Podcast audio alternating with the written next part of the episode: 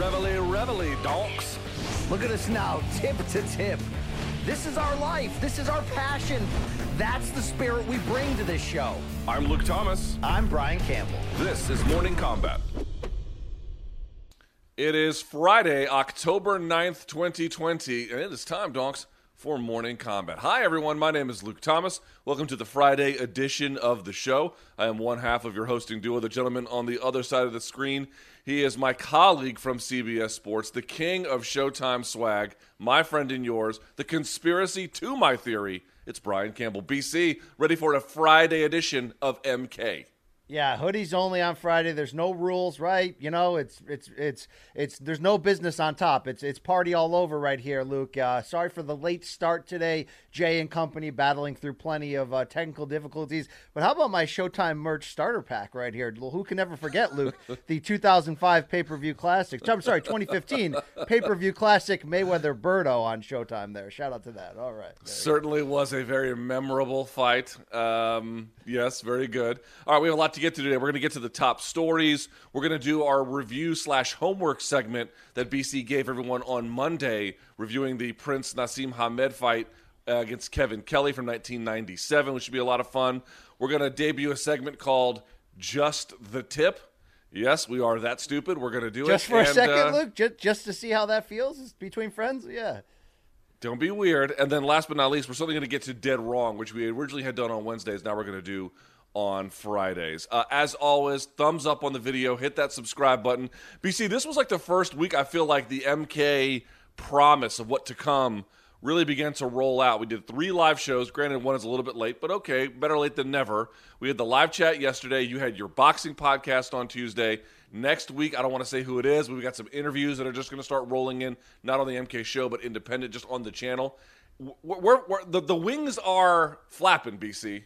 Yeah, you know, as we say around here, uh, be careful to tease the bag, right? Because you may get the mess. It's time for the mess, all right? It's coming. We're ready. Let's do this thing. Yes. Yeah, we you told are... you. We told you we were coming, all right? We're here. We're ready right. to take over. We're ready Very to take good. it all. Luke, I'm not here to take part, all right?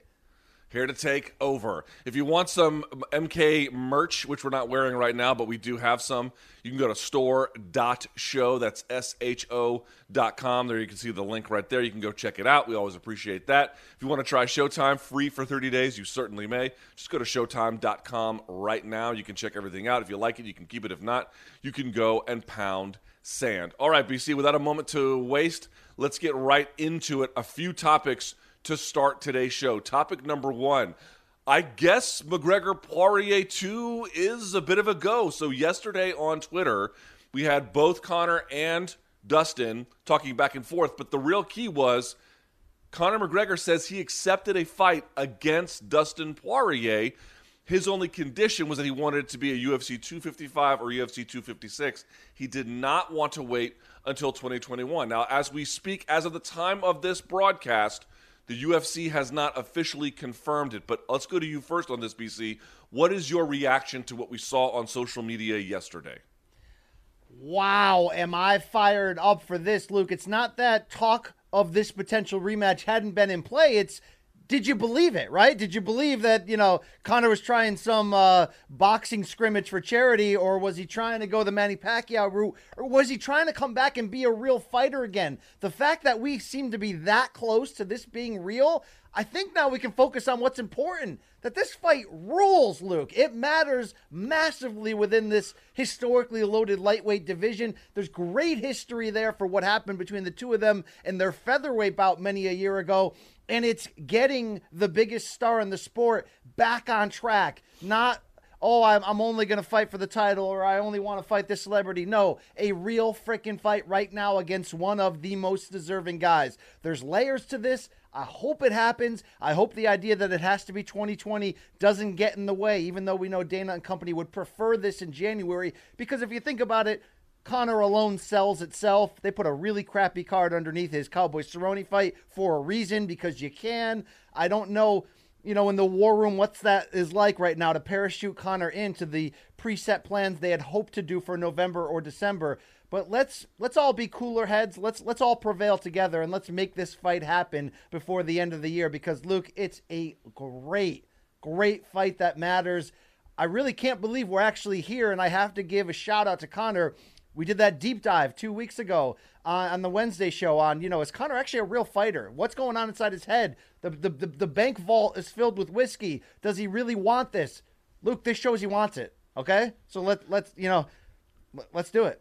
I mean, the, the th- there's sort of three elements of this that stand out to me that are worth mentioning here, which is this was not a fight that Conor necessarily needed to take. Now, like you, I am delighted that he did because I think Conor's in a different position. Certainly, Dustin's in a different position. This is a much tougher Dustin Poirier than the first time around. And the first time around, he was certainly no scrub, although he got beat, obviously, very, very quickly. And so, where is Conor now? Dude, beating Dustin Poirier will tell you a lot. He did have a propensity through long stretches of his career to sometimes give away fights that maybe he shouldn't have. But at this point, I feel like if you can beat Dustin, you got to be doing something right. You, something about what you're offering at the table has to be the real deal Holyfield. And I really feel like we're going to get a clean, accurate sense of where Conor is. Not only is he taking a risk by fighting a guy he's already beaten and beaten quite convincingly, but the fight against Cerrone, it didn't really tell us a whole lot. It was nice. We were glad to see him back. It was dominant. But this is going to be a much more thorough examination in all likelihood. And for those reasons, I like the risk that Conor is taking, and I like how revelatory it is. Now, to your point about you know, you could put me and you on the undercard of a Conor fight, people would still buy it because it's Conor. That is true. In Conor's defense, though, he's been waiting around since January. I understand why he's got ants in the pants. I totally get it. Plus, yes, they don't necessarily need to put him on those no- November and December cards. But if you look at those November and December cards, there is no real promotional crown jewel. There are, in terms of fight fans and the legitimacy of these divisions, totally great fights. I'm not arguing the quality. I'm just saying if you want to put a little extra shine on them, putting Conor would do that no matter what. But these cards do have a bit of a gap, I think, in that regard. And I think lastly, I'd say Tony Ferguson was going after Dustin Poirier and saying, well, you know, you were the traitor here because you'll recall Dustin had turned down the fight and then uh, Tony had turned down the fight against each other, both in a sort of mutual play to get more money. And now here Dustin is taking the fight against Conor. But the thing about fighting Conor is one, Conor said he would donate half a million dollars to Dustin's charity. That's big. And two, maybe UFC didn't change the terms of the money they were going to pay Dustin. But if you beat a guy like Connor, it pays all these other dividends going forward. And it would be such an important part of getting that chapter right in his career. Could you claim a win over Conor? to me, it's no it's no mystery at all, BC, why he took it. Yeah, and I, I I'm glad that you mentioned Tony Ferguson. Let's be clear. We always say a disclaimer. We don't actually know. We only know what is thrown out there on social media. We don't know what the real negotiation is like. We don't know who's telling the truth.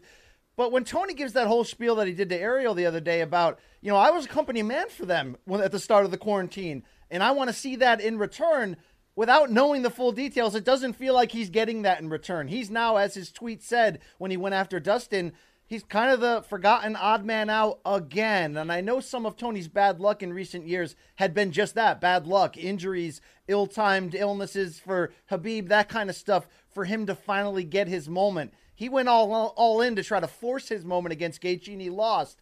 This is rough. Now, look, obviously, you could set up Tony in sort of a replacement offering, whether it be how about a Nate Diaz fight, right? How about a freaking Masvidal fight? Imagine if they did that. I know that's not on the table, but imagine if they did something like that. Um, but this doesn't get him closer to the title shot. And considering he just did a solid for the company, he lost a very close title-ish fight to Gaethje it actually seems to make a little more sense that he would get Poirier right now. And uh, I'm not going to argue because Conor Poirier two is so big, it matters. We really don't know who's going to win. It's it's perfection right now, and it does kind of connect the dots back to where we were in January, where Conor actually looked refurbished, reformed, like he was ready to be a real fighter again. I don't want to ruin that. I just want to say it feels like Tony's getting wronged here, Luke.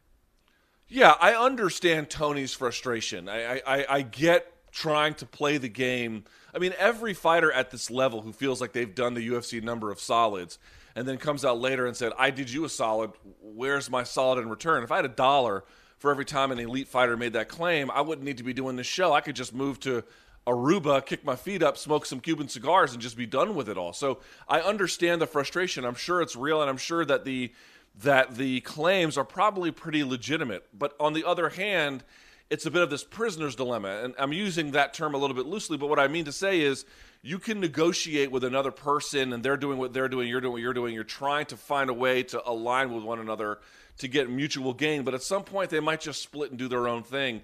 You got to have a plan B. And it looks to me like he didn't necessarily have a plan B, or, or he did, which was the Chandler fight and he turned it down, which I also understand. But you got to have a lot of irons in the fire in this game. Conor has been the king of that to a degree, right? I've got a plan A, I'm going to pursue it, but when it becomes clear I can no longer see it to its conclusion, I'm going to have an immediate pivot ready to go. Chael Sonnen kind of similar in that regard. So you always have to play the game the way it needs to be played for maximum gain. I understand the frustration. I get it. I don't know why he called Conor a terrorist. That seems a little bit much, right? I guess we're just throwing the term terrorist around now every fight cycle because that's a thing to do, which is weird. But uh, as legitimate as the frustrations may be, Dustin has to look out for himself. And I can, if it really is true, BC, he's going to get half a million dollars for the Good Fight Foundation.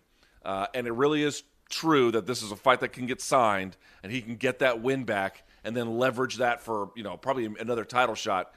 Dude, I get it. I completely get it. And I think Tony has to accept rational actors are going to respond to rational incentives. Now, do you give Tony more money than you want to to try to get him to fight Chandler in the co-main? Do you do an all lightweight, you know, double header here and and just say, I know we had plans for title fights. Let's move those over. Let's just give you what you want here. Let's keep the lightweight narrative going, or or I don't know what they do with Tony. I mean, Tony's going to become the backup fighter again, sort of on the outside looking in. I mean, uh, you just nailed that it that the game is the game. You just turned to Omar right there, okay?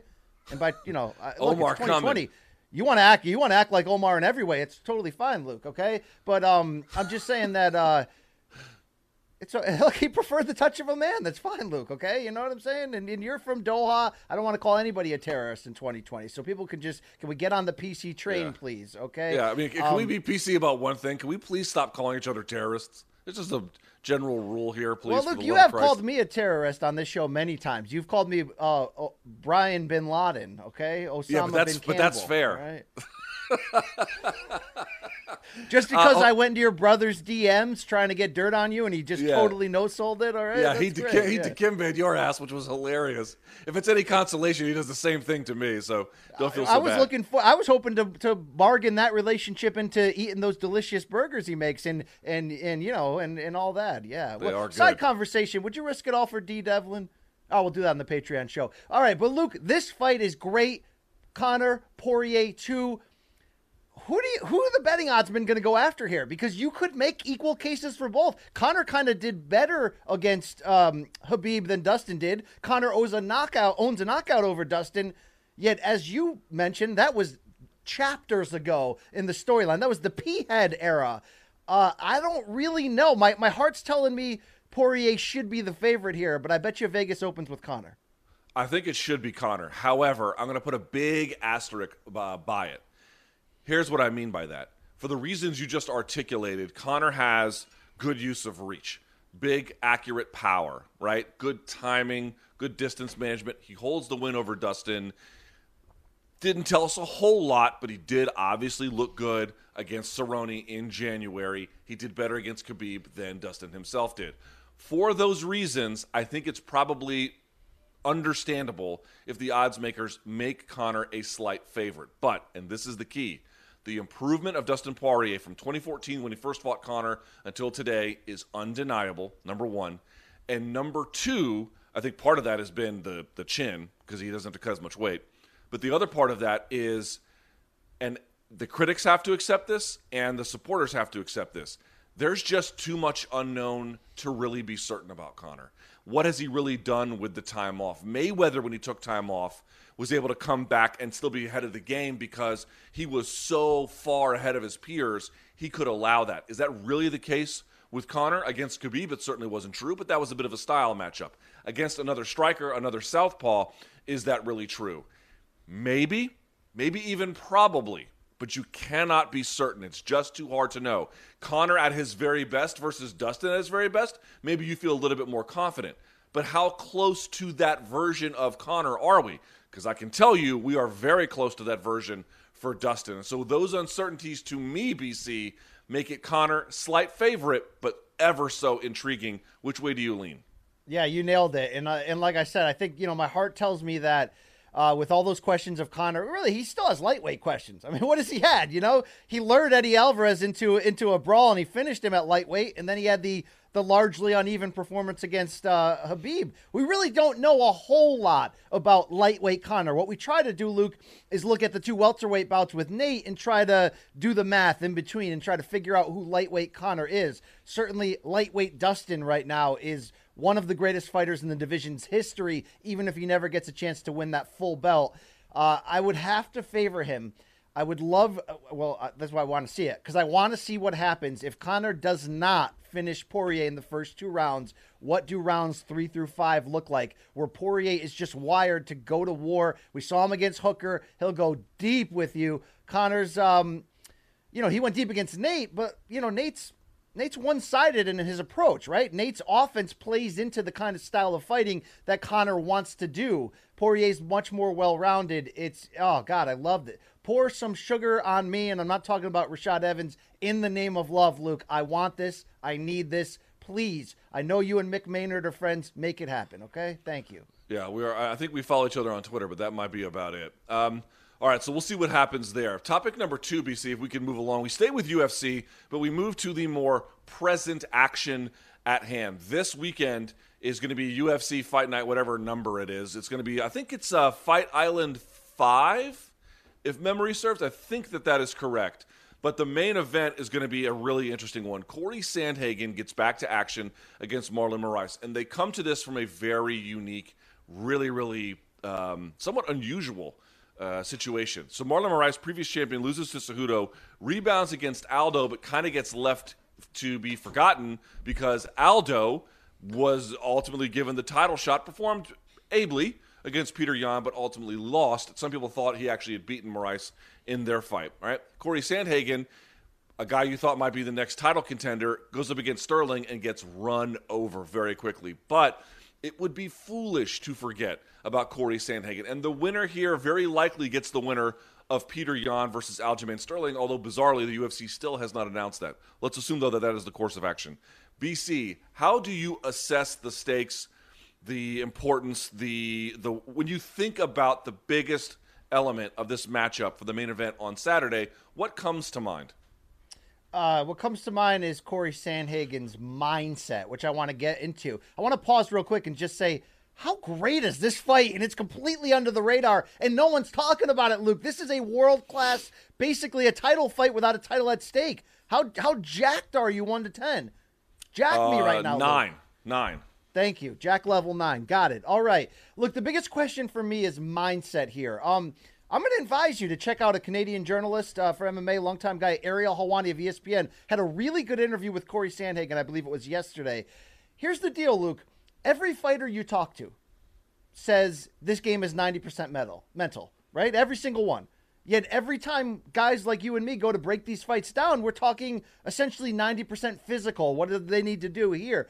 Corey Sandhagen, who openly works with a sports psychologist, really laid out how um, how he looks at the game, how mentally to prepare himself, how it's more of a bell curve and you got to be right at the top and all that stuff. He went into a real good breakdown there. But he said in that fight against Aljo, he just wasn't of the intensity that he needed to be. Now, look, fighters have excuses all the time, but he got steamrolled, Luke. That wasn't the best version of him. He came out flat, he got caught, he got tied up, and the fight was friggin' over.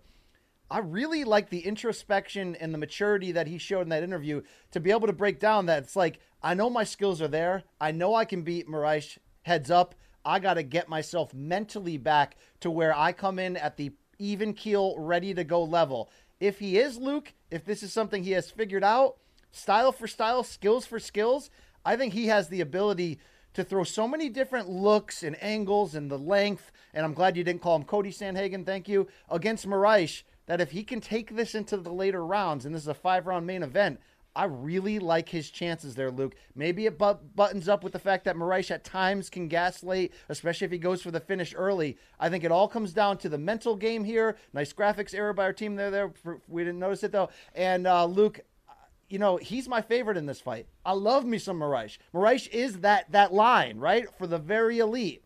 And, you know, he may win a title one day. He's that good. But I thought Sandhagen was that guy before the Aljo fight. And this is now his double down chance. This ain't no come back from a loss, get well. You're going right back in in a basic number one contender fight. We will find out on Saturday whether Corey Sandhagen friend of the program, is everything I thought he was before the Aljo fight. This is his sort of not his last chance. He's young, but you only get X amount of chances to really stamp that home that you are for real. He's going to have that chance on Saturday, and I think it's up here, Luke. It's up here, brother. Okay, right here. Yeah. Yeah, right it's interesting. here. I've, I've I've spoken to him a number of times about his various approaches to the game, and you're right. He came in, and Frank Mir used to do this a lot. Like if you go watch Frank Mir against Shane Carwin, he was relaxed to the point of not taking the threat seriously. You want to be relaxed to the point you don't trip over your own shoes. You want to be relaxed to the point where you don't get in your own way. You don't want to be relaxed to the point that you're not really understanding what the other person in front of you is trying to do. And I think he got a little bit over that line. But as you indicated, skill for skill, they don't come a whole lot better than Corey Sandhagen. He is a nimble stance switcher. He has great footwork, good timing, amazing feints, a good scrambler. Takedown defense, I think, is a part of his game that needs some work. It only is historically around 33%. That probably needs to come up a little bit um, if he really wants to be uh, one of the more elite, lasting bantamweights. But against Marlon Moraes, that isn't necessarily the most relevant concern. This is going to be one about striking and his big power and his speed and his combination. So I go back to Sandhagen's fight against uh, Rafael Assunção, and he was very much able to back him up with feints and fakes and all kinds of angles and stance switching and tricks and luring him into um, the space he wanted him to with different kinds of trap settings and, and whatnot. Now, certainly Assunção is not the same as Moraes, but I do think there's one problem that Moraes is facing because we're talking about the Sandhagen show. Moraes was this guy who came in from World Series of Fighting – stumbled a little bit in his debut, but then after that was just an absolute force to be reckoned with, running over numerous top contenders. Then he loses to Cejudo, and then he lost, oh, excuse me, he beat, I should say, Aldo. But A, people thought he lost to Aldo, or at least some did. And two, even if you, or B, even if you thought he beat Aldo, you have to recognize it felt like folks were getting a handle on the blueprint, which was pressuring this guy backwards, forcing him to move, not set his feet, not be able to get his kicks off. You give the guy space to move laterally and forward and backward to back you down.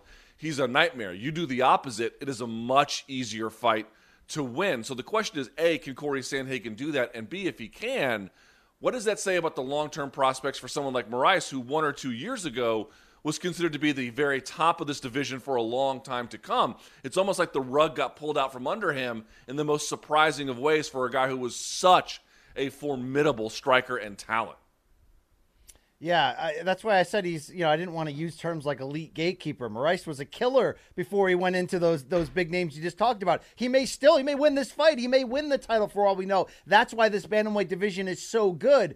But you know, maybe I'm wrong, but this is how I see it. I think Sandhagen's ceiling is a little bit higher. He's not as explosive as Moraes, but, you know, talent for talent, this has all the makings to be a great fight. I love that it's sort of slipping in in between on this calendar. As you mentioned, October's loaded with big time boxing and MMA, and this is your fight night five round main event. This has the potential to be fantastic. And you know who one of my favorite fighters was, Luke? You know, a generation ago in UFC? Remember Dustin Hazlett? Now a uh, EMT? Love that guy. I almost feel like Sandhagen is what Dustin could have been in this era as a more well-rounded guy, but still has unique threats in certain categories. I think he's a special fighter. Again, Sandhagen goes out there and lays an egg. It is what it is, but I think this is his fight to win, Luke, in a very close fight on paper. And uh, I'm, I'm going with our guy there, Cody, Corey, well, both of them, both Sandhagens. I'm going with them. Uh, very quickly, any other fight on the uh, card? I mean, Edson Barboza and Makwan Amirkhani as a co-main event seems fine. Hard to know what's left of Barboza, but if there's anything left of him relative to his peak, he should like win that, that, pretty handily. Uh, anything else on that card that stands out to you? Um, can I look at it, Luke? You're you're kind of catching me cold here. Can I? Well, then let me go while you right while you do your homework live on the air. I'll do this. Ben Rothwell getting back to action against Marcin Tybura should be kind of interesting. He has spoken out about some of his uh, political stands, causing him a little bit of trouble back home, which has been an interesting kind of storyline there. Um, I would also say Youssef Zalal is back. I think what is this? His fifth fight, his fourth or fifth fight this year.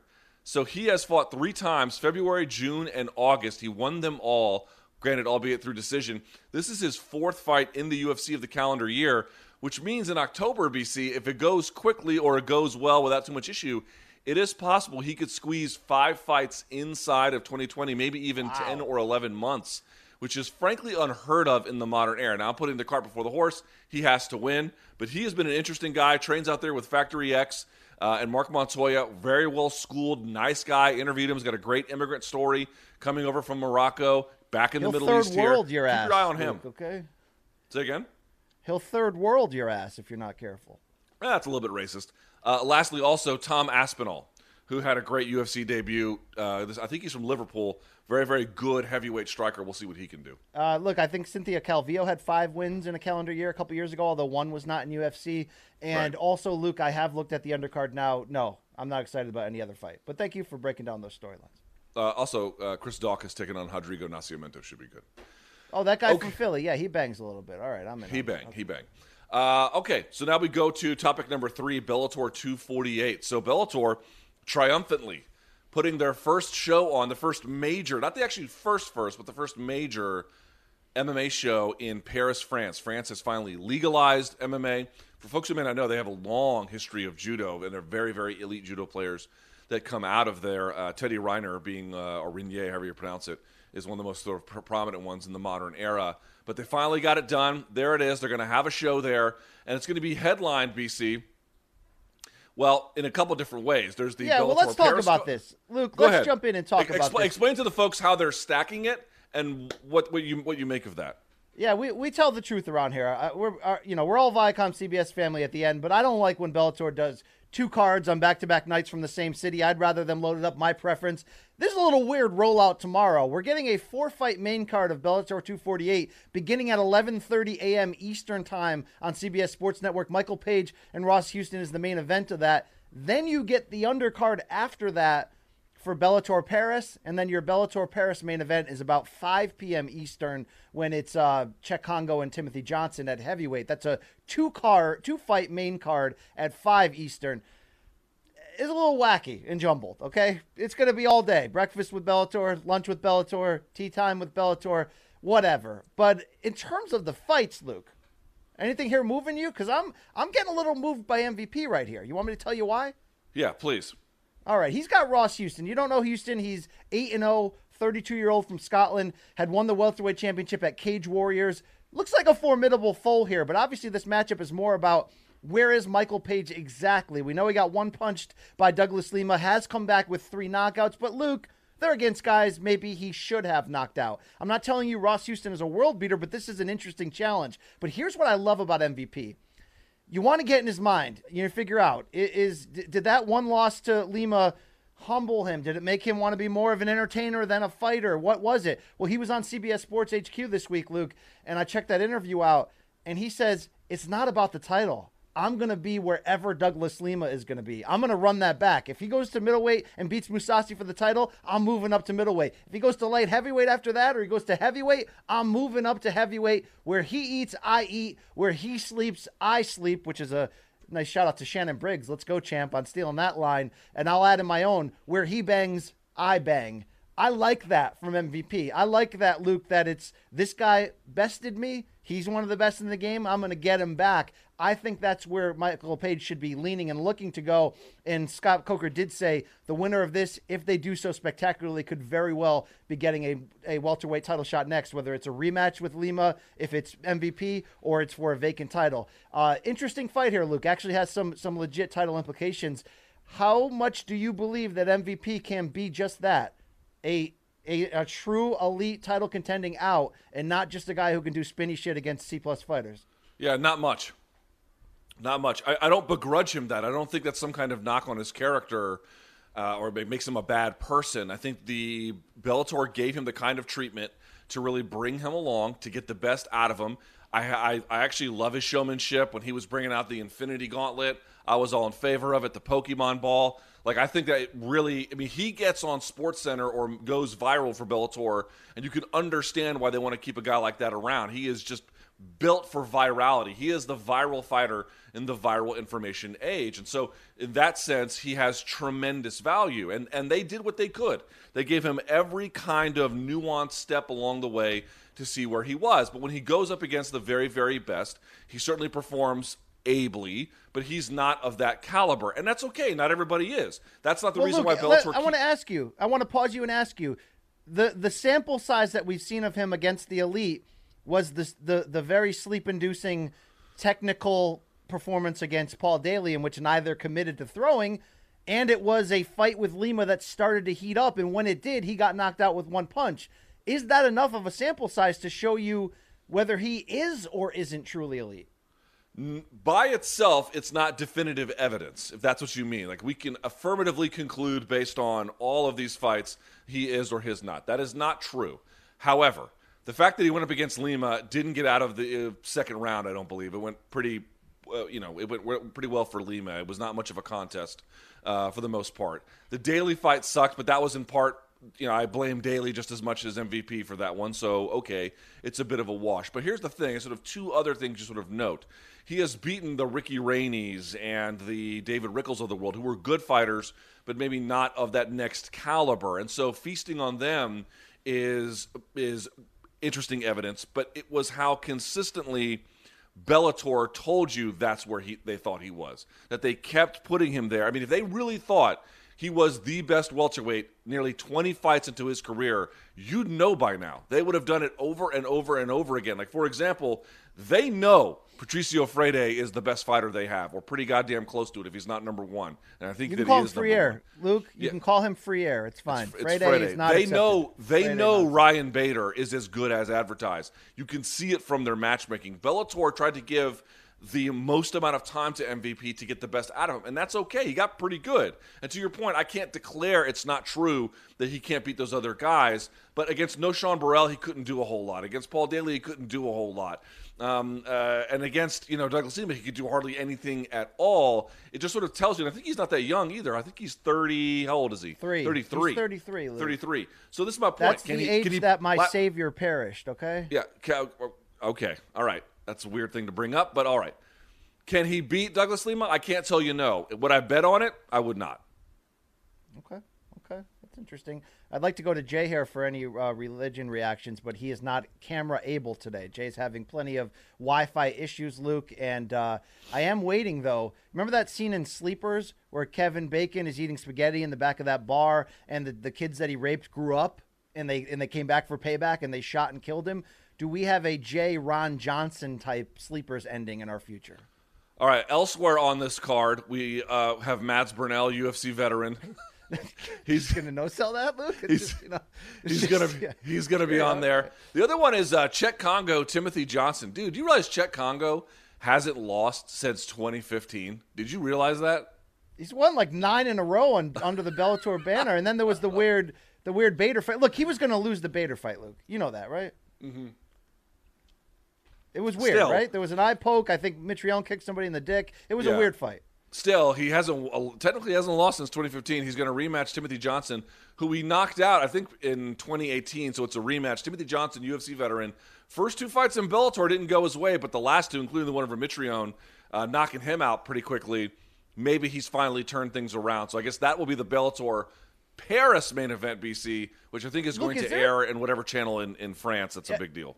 So uh, just to be clear, just to be clear here, both the Bellator Paris undercard, which starts about um, 1.30, I believe, and the 5 p.m. Eastern Bellator Paris main card airs on the Bellator MMA YouTube channel. Just for full clarity, also airs on local French television. Luke, is there a uh, thing to be said here that the winner of this rematch, Cheick Kongo Timothy Johnson, could get a, a title shot here against Bader? Is this is this out of bounds? I don't think so. I think that's not crazy. I mean, they got to keep him active. Obviously, light heavyweight at this point is the Vadim Nemkov show over at Bellator. Um, no, no real case for a rematch there for Bader. He got wiped. So I don't think that's crazy. I don't know how exciting that is per se because Kongo feels like he's very valuable for Bellator given their French ambitions, and he obviously still has a little bit left in the tank. But um, I don't know how much he excites the non-French fan base at this point. All right, real quick on Bellator. Scott Coker also announced on CBS Sports HQ this week that Corey Anderson's uh, promotional debut, Luke, will be November 5th, Thursday night, CBS Sports Network. His light heavyweight opponent, Melvin Manhoef, right? Uh, bombs away. So Twitter's killing Bellator for this matchup you know, company man aside, it's a little gas station heavy. I kind of like it. Look, I'm sorry. I don't care that Manhoef's 44. I don't care this isn't his best weight class. He will send you to hell at any time. Corey Anderson just got knocked out by Blachowicz. This is this is an interesting. It's an interesting fight, Luke. Okay, could be gross. It's interesting though. Yeah, it's probably going to be gross. I, I thought Manhoef should have retired a long time ago, and after that he got a bunch of wins. So I've been a little bit wrong about that. And well, I mean, you can still get wins and be a viable fighter and already have too much damage from fighting, including brain trauma. So it's, it's not one doesn't preclude the other necessarily. Still, I'd have preferred something. I would have preferred an immediate title shot, frankly, against Vadim Nemkov. I think that would be a really exciting one. But maybe they want to slow roll it. It's still dangerous enough where if you're not on your, you know, minding your p's and your q's, Manhoef will set you on fire. But that's a fairly easy fight for that should be a fairly easy fight for Corey Anderson. Yeah, was was was Sokoudjou busy? I mean, come on, who, who else was in discussion here, Luke? It's a good question. All right, last but not least, BC, we'll pump, uh, punt to you on this one. We got a bunch of fight announcements on the boxing side of things for the month of December. Take it away, good sir. What can you tell us? Look, December 5th is going to be a very busy day. I'm happy about this. That uh, fight we already know was going to happen on Fox pay per view from the PBC. Errol Spence Jr., first fight back from the accident and the win over Sean Porter a year ago. Going to go up against former champion Danny Garcia. I love this matchup. Two world titles at stake, but it's going to be moved now to December 5th, and it's going to take place at AT&T Stadium, Luke, in front of fans. So this is interesting. I don't know how many fans. I don't know if it's going to be more of the 10, 15,000 variety, let's spread them out. Or if we're going to go full on Florida man crazy, Luke, Governor DeSantis did uh, approve. I, I saw on Twitter the other day the idea of 65,000 fans can enter the Dolphins Stadium. Florida has not, uh, I'm sorry, the team has not committed to that yet, but it's it's in play. And um, that's interesting for our February bet. But I love this fight. I love putting it in a big dome. Hopefully, we can have some fans there. And on the same day, this is good news for boxing fans. Ryan Garcia, the, the massive Golden Boy prospect, we know he'd been in arguments with Golden Boy, De La Hoya, DAZN about getting paid what he deserves, being in the right matchups, getting, you know, all that. He's going to fight Luke Campbell, a former title holder there. This is a great fight. It's going to be on DAZN that day.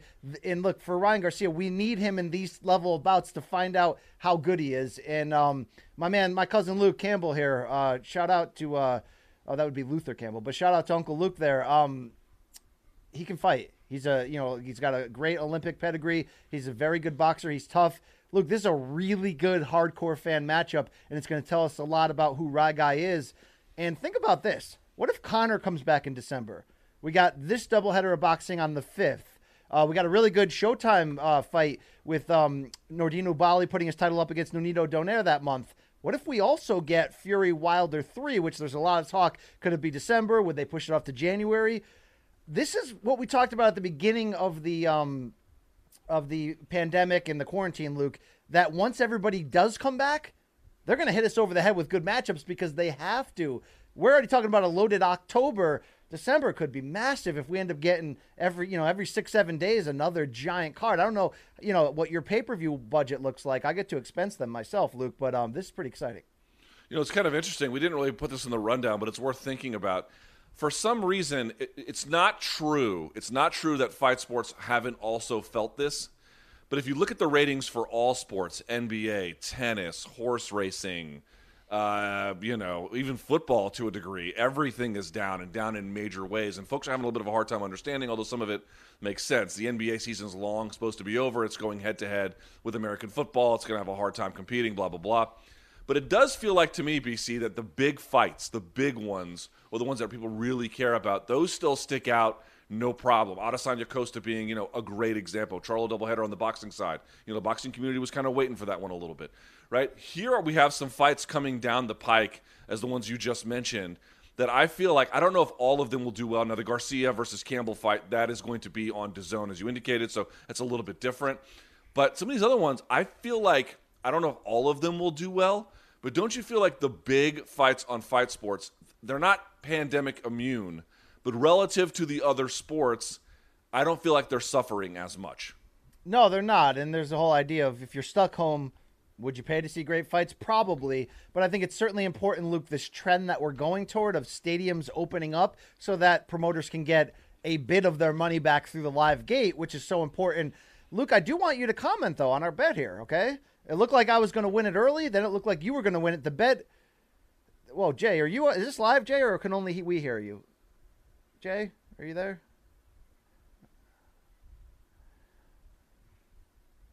All right. Jay is claiming that at AT&T for the Cowboys game last week they had 20,000. Luke, our bet was that February 1st, 2021, we would see full indoor arenas filled. Now that might not look good, but how do you feel as a I don't know if liberal's the word. I don't know if scared man is the word. I don't know You if know it's not Dr. Luke word. Fauci is the word here. Are you okay with fights echoing the NFL, but maybe taking it a step further? And by the new year, I'm serious about this.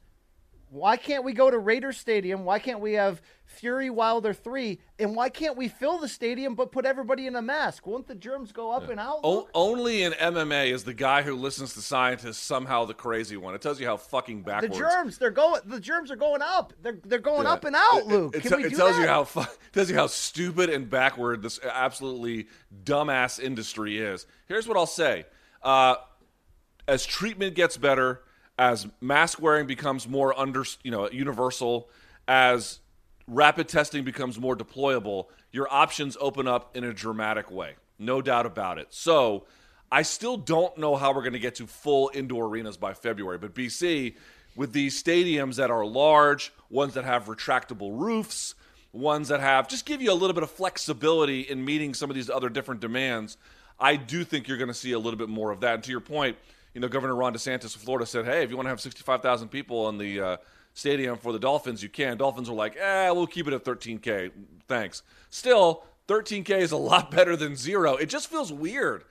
I don't know. Not every sport is able to do it. It feels watching fights at the Apex is different, but still great. Watching, you know, a baseball game with just cutouts in the audience or these empty ass, you know, stadiums in football. God, it feels so bizarre. It doesn't have the same. Uh, it, it, it doesn't feel like an event in the same kind of Yeah. way. So figuring something out to solve that problem is key.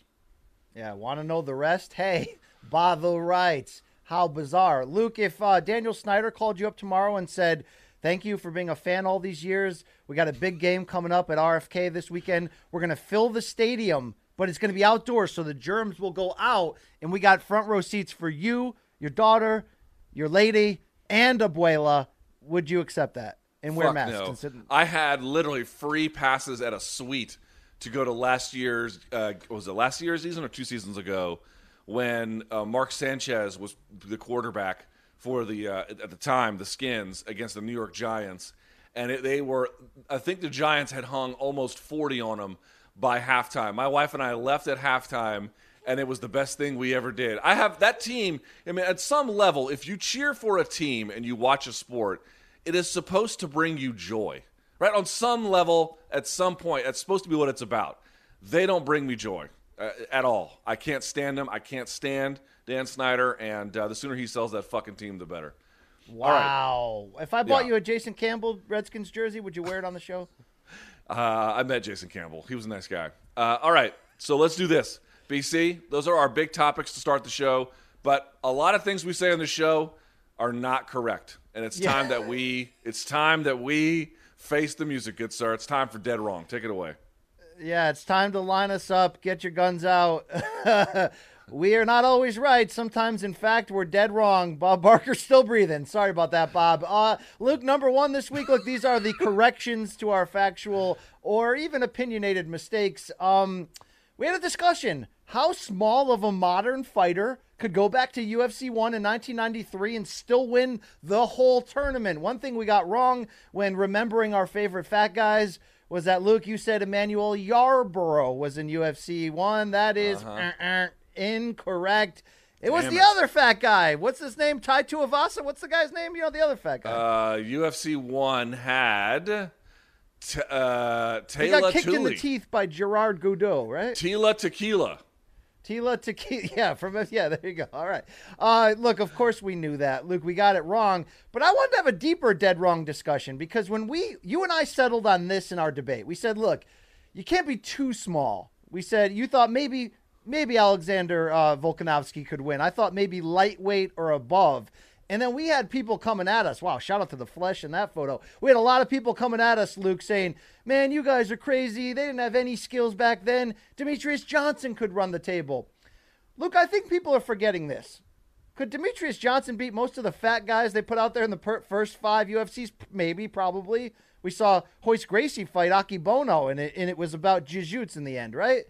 But there were a couple guys who had skills. Shamrock was juiced to the gills. He knew a little bit about jiu-jitsu. He he wasn't, you know, I mean, you had Kimo, you had Royce, Severn had certain levels of skills. I don't think you're just going to roll out a bantamweight or a featherweight even against limited skilled, you know, big some of look, 70% of those guys, yeah, they're losing. Art Jimmerson with one glove, he's losing. But I like roided Ken Shamrock's chances in a bare knuckle fight against any featherweight or bantamweight you can put out no, there. No, you're crazy? out of your mind. You're out of your mind. You do not understand how little they understood about the ground game relative to today. It's not even close. It is it is a, a toddler reading versus William Buckley Jr. It is not even close. Not even close. I don't know. The like only issue it. for me is the only issue for Ken me would do if, it. Ken would do it right now.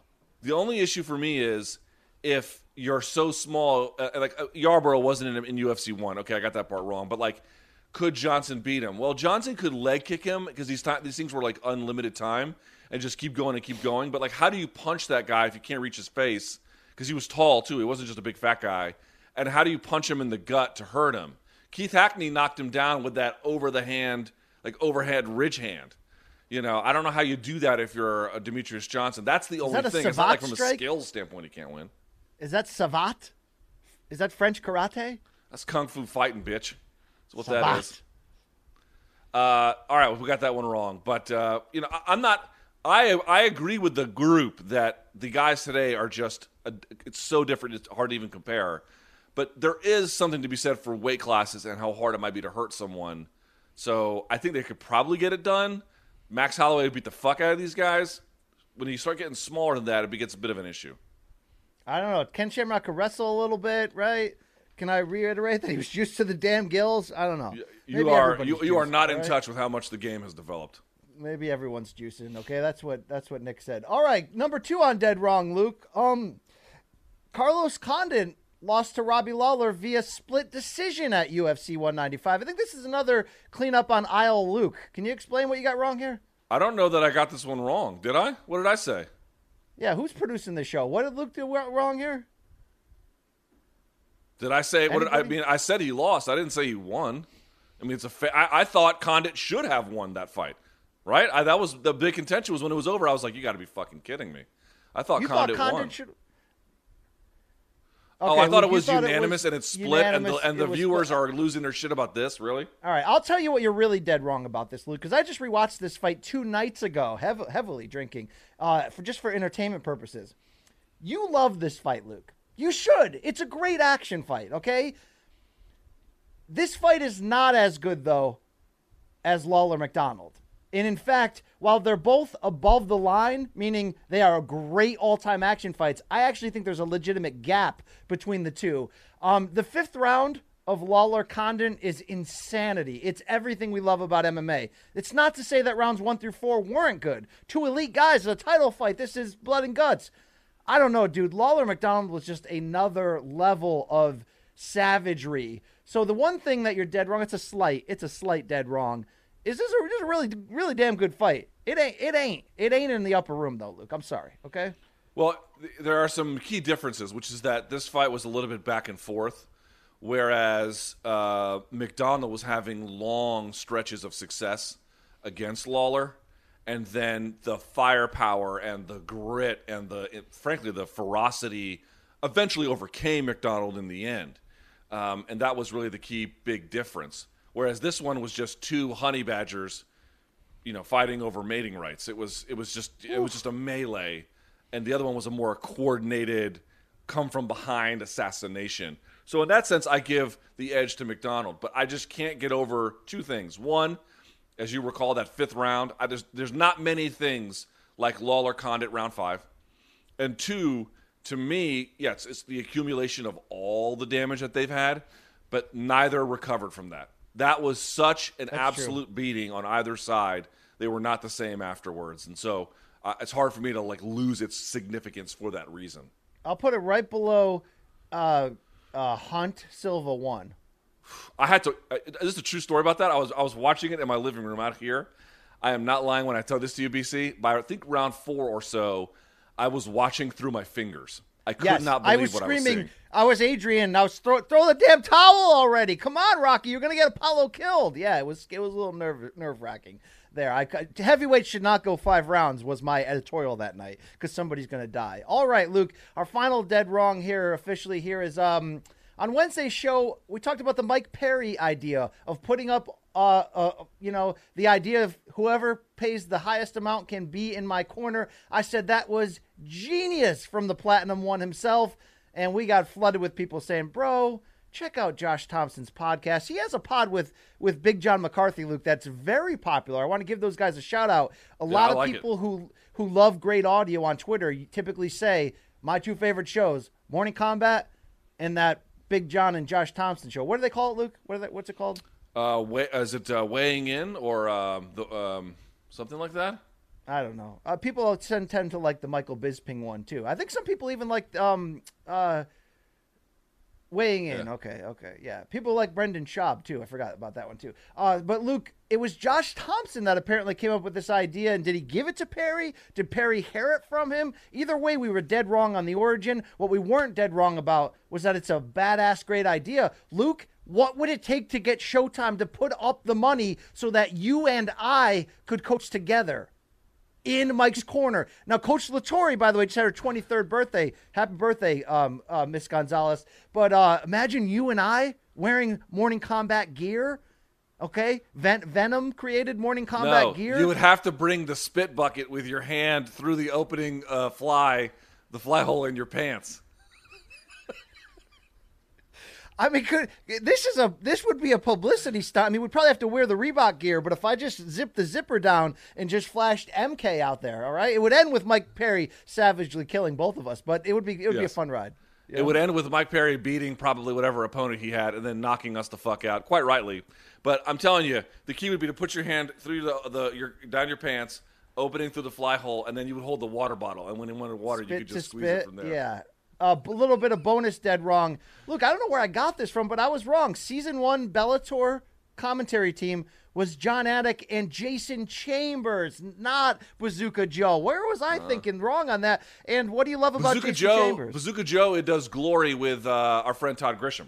yes, that's right. That's right. I thought he did both. Uh, do you like Jason Chambers? I don't remember that well. That man too well. You know that guy? Yeah, I like him okay. He used to do uh, one commentary as well, and he did Fight Quest with uh, Jimmy Smith now over at SiriusXM.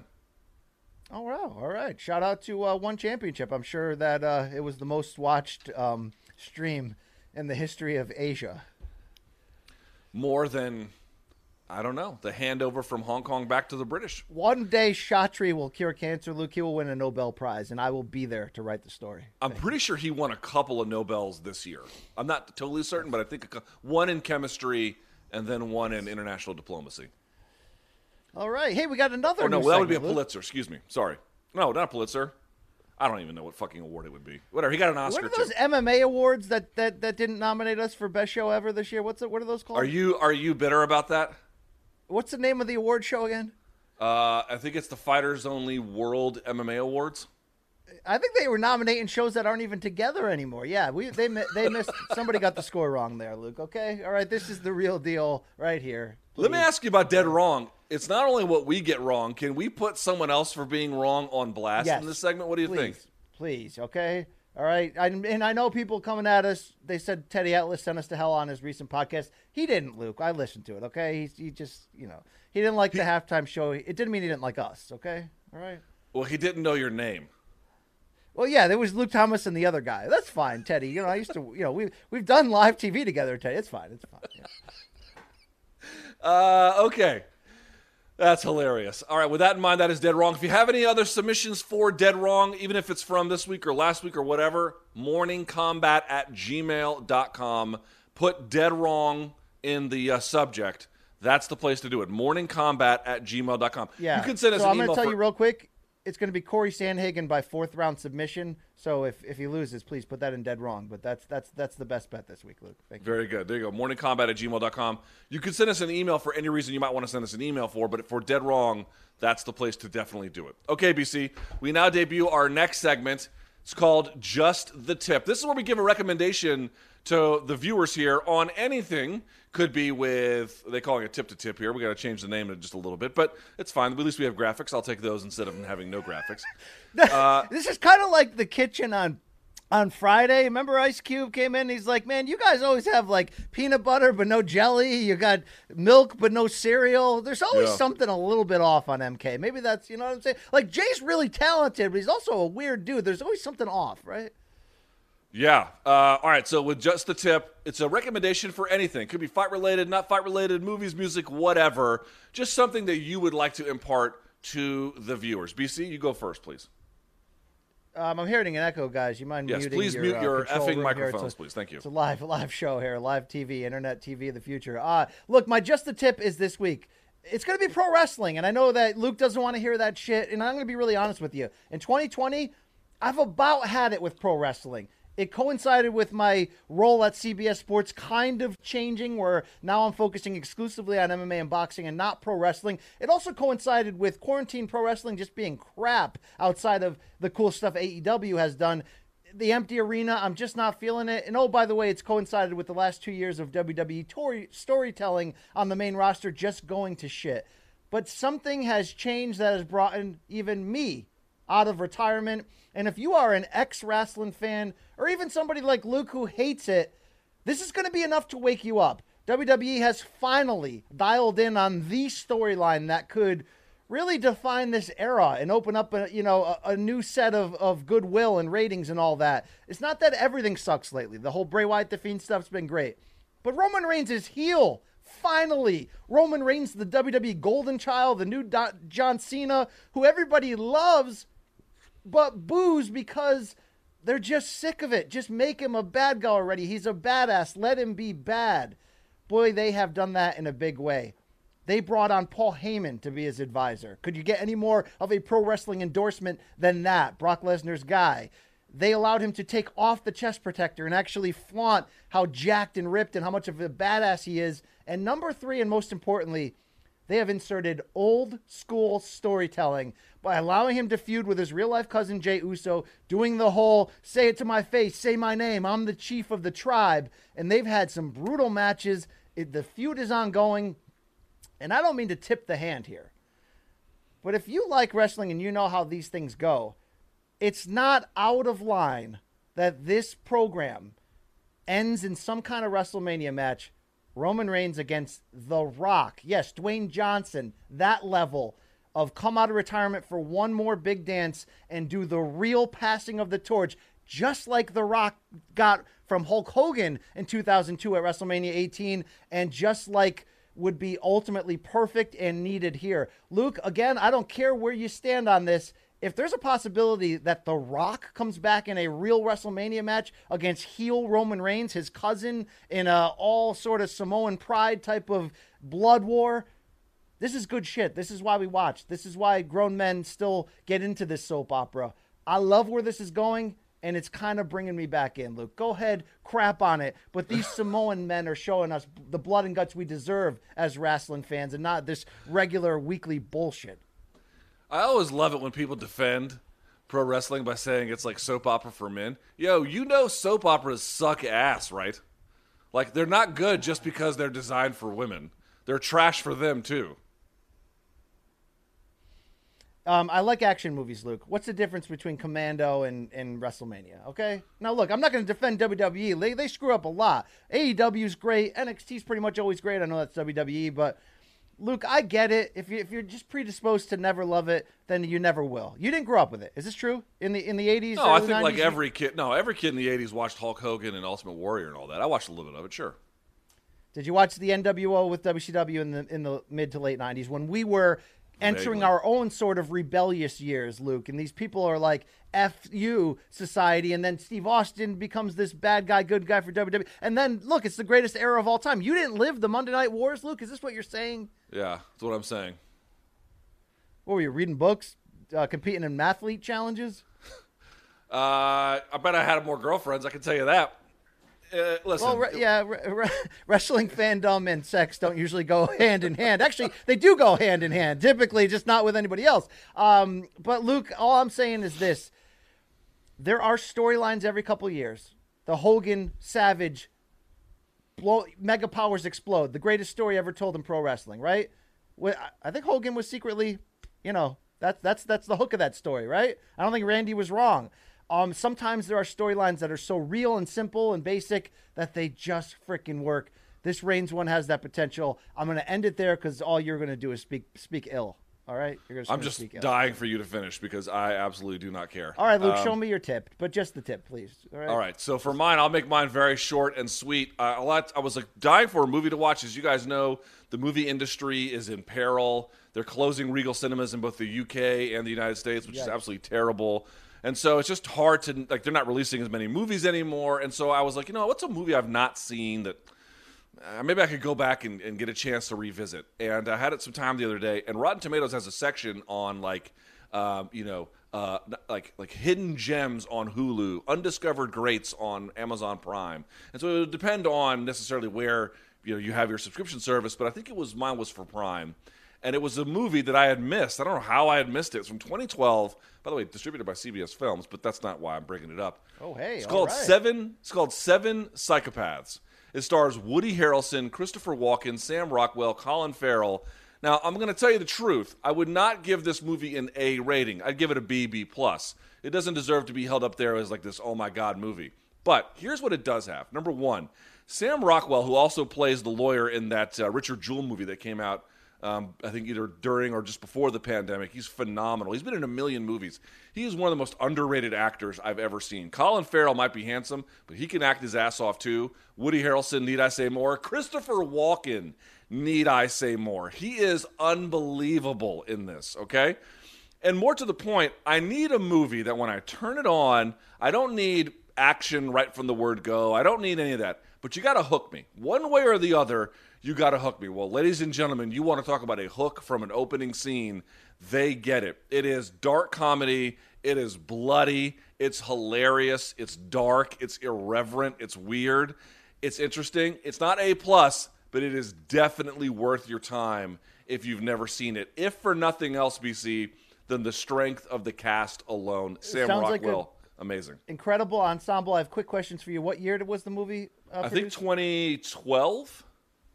Okay, give me a uh, 60 second uh, plot, please, with no spoilers. Uh, troubled film writer Colin Farrell is trying to write a movie, and he has already come up with a title called Seven Psychopaths, and he can't quite finish it. And his friend tries to help him, Sam Rockwell, tries to help him finish it. I can't say much more than that, except the lengths that he goes to to make the film written are out of this world. All right, all right. You sold me. You sold me. You know the name power sells me. Um, you've never, you've yet to steer me wrong in a movie. You got me to watch Parasite in the theater, Luke. All right. You know what? You I was learning you on some good Korean cinema. okay. I haven't watched that war movie you said yet, but I will. And um, yeah. Letters from right. Iwo Jima. Okay. Is there any any any? uh I'll, I'll watch it. I'll watch it and get back to you. Thank you for the tip, Luke. Thank you. Yeah, you All right. definitely will not hate that. Then there's my tip for you. Okay, BC, last but not least, every Friday we do our review segment. It could be, again, any kind of thing. It's just something that we have to go back and look and see if we can appreciate again or maybe not. You had assigned to everyone, including me, including the audience, Naseem Hamed's fight against Kevin Kelly, HBO Sports, HBO Boxing, 1997. Let's go. Let me set the stage. Let me set it. the stage. New York's Madison Square Garden, the U.S. debut of Prince Naseem Hamed, who Luke had the WBO featherweight title, had taken boxing by storm to a degree. But you know how it works. You're really nothing until you can do it in the U.S. And you can do it at MSG. Prince 28 and 0 coming in with 26 KOs. This was December 19th, 1997. And why I love this fight was because the Baranchyk Zepeda uh, with all the knockdowns reminded me a lot of this fight. But this is mountaintop of who Prince Naseem was. And you made a great point of reference last week about you see so much McGregor in this character that predated him by two decades. And it, it makes a lot of sense where they're both from. This this badass Prince Naseem, this was the time in his career going against a Kevin Kelly who, as Larry Merchant said on the broadcast, may have been just turning the corner out of his prime, but only had one loss had a six inch reach advantage over over Hamed, was a former champion, had a great jab, had big time power, and was all New York all the time, the flushing flash. This was supposed to be that test. Hamed can do it against all these British jobbers, but can you do it in the States? in a big platform against a tough ass out. Can you be that guy? Luke, I live for these type of show me moments in sports, especially with people as bold and flashy as Hamed for him to come in and get dropped twice, kind of what uh, went through, and be down on the cards right away and have to make this a fight. This is what it's all about. You had a chance to sit down and watch it. Uh, I hope you watched the 20 plus minute Hamed entrance. Give me some thoughts, Luke. All right, so there's a lot there. I was looking on YouTube, and initially I just found the fight itself, and the video had like half a million views. And then I saw in the corner like recommended. You know, YouTube does that. And there was another one that had like a million or two views. I'm like, so I clicked on it, and it had the original HBO boxing uh, uh, like prelude package where they go to where he's from. They show you the store that his parents ran and he lived above. Why he was so popular. He's he's a Yemeni uh, Brit, and why he was so popular in his home country. Why he was so popular in the UK. I would consider Yemen and you know UK both. Um, and you know talking about how he like they made one of the the writers made a great point. They were like, this is not a guy who comes from generations, you know, of uh, people who made it, or you know, the one or two removed. You know, one generation ago, these were working class, or you know, just slightly above working class folks. Like these were people who did not necessarily have a whole lot in immigrant story, and he made it and turned it just like that. That was like McGregor, and the absolute ease with which, when the spotlight was on that was when he was at his best. And he was so good at making his fans love him and making his enemies go crazy. To your point, there is this moment where he's walking out for the fight against Kelly and he's standing behind this like white diffusion sheet so you can see his shadow and he just dances behind it for like 10 minutes. And literally at one point, I'm not making this up, Larry Merchant, uh, no, excuse me. Yeah, Larry Merchant was he had some one-liners, Luke. He had some he was, one-liners on this. Okay, on the broadcast, he was joking, but he is watching this all go down. This like arrogant, brash, you know, amazing guy who's not a prince but calls himself that, dancing behind this diffusion sheet and says, "This is the end of Western civilization as we know it." No one has ever been cooler ever in their lives than Hamed was at that moment. And the reason why is because you had an old guy mad at a young guy for doing young guy shit. That is the absolute key to know someone is cool. How much is he pissing off old people? And he did it to the Larry also degree. said Larry also said Hamed said he has music playing in his head at all times. I don't want to hear it. I mean, he had many of he had many of those. But Luke, let's pause right here. I mean, pe- people know I get mad at like a Michelle Pineda who comes out and dances and gasses himself out and then is just trying to do flashy shit. The difference is that Hamed was always walking the tightrope and his intention was to knock you out. So that entrance, the nerve to dance for 10 full minutes while your opponent in his home city is in the ring, so angry and pissed off. And by the way, the backstory of this, where Kelly refused to do any media ahead of the broad ahead of the fight because he was so pissed that he knew Hamed was going to take over and steal the show. He even trained at an undisclosed location. Like it was like so like old school angry. I'm going to show you. Hamed made him wait forever and then he's sauntering in he does the flip over the top luke they almost got into like five fistfights during the announcements alone they were constantly going jaw to jaw i mean it was just that is the most that is arrogance like 1000 that is the most like mcgregor hasn't done anything as arrogant as that. And the, and the fact that Hamed pulled this off consistently. And oh, by the way, go back to his like pro debut. He was still doing the stuff back then. This is just a guy, Luke, who just believes in his stuff on a on an otherworldly level. And when you have the power to back that up, which he did, you can do that. Um, it didn't take long before this became bombs away, Luke. This is a great yeah. fight. It was a great matchup too, and you're right, Kelly. So uh, um, Hamed would do a back or a front flip over the top rope to get into the ring. That was a special entrance, and he does it. And the commission at the time was a little bit more lenient. They let guys get in each other's faces, so they're like like as the the music is still playing, as all the folks are getting into the ring for all the uh, uh, announcements, they're right there jawing at each other in front, and you can tell Kelly was just irate. And even before Hamed had even gotten to the ring, he's pacing back and forth, and not like normally pacing back and forth, like verbally shouting, like "Get out of here! Come on! What the fuck? Come do this!" I mean, Hamed was arrogant, but he weaponized it to the most unbelievable degree in this fight. Really fantastic stuff. And you're right. Once the fight got started, you know, Kelly kind of put it on him for long stretches of this fight. Great well, jab with his right hand. It. Hamed well, walked Great. him down in the corner early. Yeah. When Kelly threw that looping right hand that dropped him, I remember watching this fight live on HBO when it happened and thinking, holy crap, the Prince is a fraud. He just got, I mean, that was like a, a fight ending punch, Luke, and Naseem dro- jumped right back up. Well, here was the deal. If memory serves, didn't Hamed get dropped twice before Kelly got dropped? I think yes. that's right. I think he got dropped a couple times. I'm thinking to myself, wow, dude, Kelly, uh, I mean, you know, I was trying to relive the moment.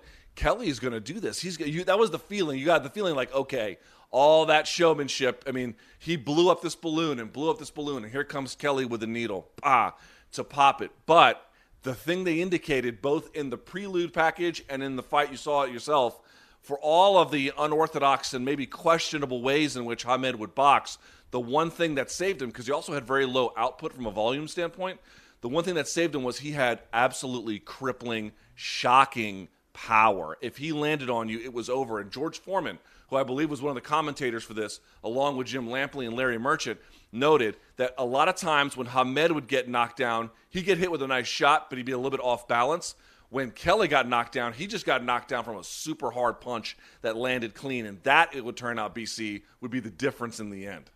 Uh, look, Hamed had all time great power for this weight class. He had a star value that, Luke, this opened the doors again for boxing at that time to, to feature fighters of this size in a marquee level like this. Hamed selling out the Garden the big room and doing it on a big plat. I mean, that's that was so big for that weight class. Luke, it's no surprise that even though Hamed exited the scene fairly quickly after this win because he finally got solved by Marco Antonio Barrera and sort of just you know the, the fight, the invincibility, the fight, the, the the the spark was extinguished and he was never the same and he kind of walked away. But this opened the door for that Barrera, Morales, Pacquiao, Juan Manuel Marquez golden era of the featherweights to be you know, pay per view headliners to be front and center. He certainly opened that door. But Luke, while he was a contemporary of Roy Jones, and Roy Jones, because of his athleticism, was so over the top, could make mistakes on purpose, could do things that were dangerously unorthodox because he had the skill to back it up.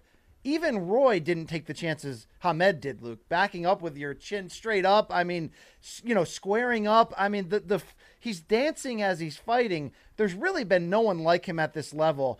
And to see this fight where he's down two knockdowns early and he just starts building it back with big shots, and you could see the fight be leaking out of Kelly with each knockdown that, that happened afterwards. Like just, you know, he's still game, he's getting back up, but that power caught up with him quick. And by round four, we saw that that finish. And the other thing I'd say is you're trying to understand for folks who may have skipped it or you're going to see it based on the conversation we're having now, which I cannot recommend enough.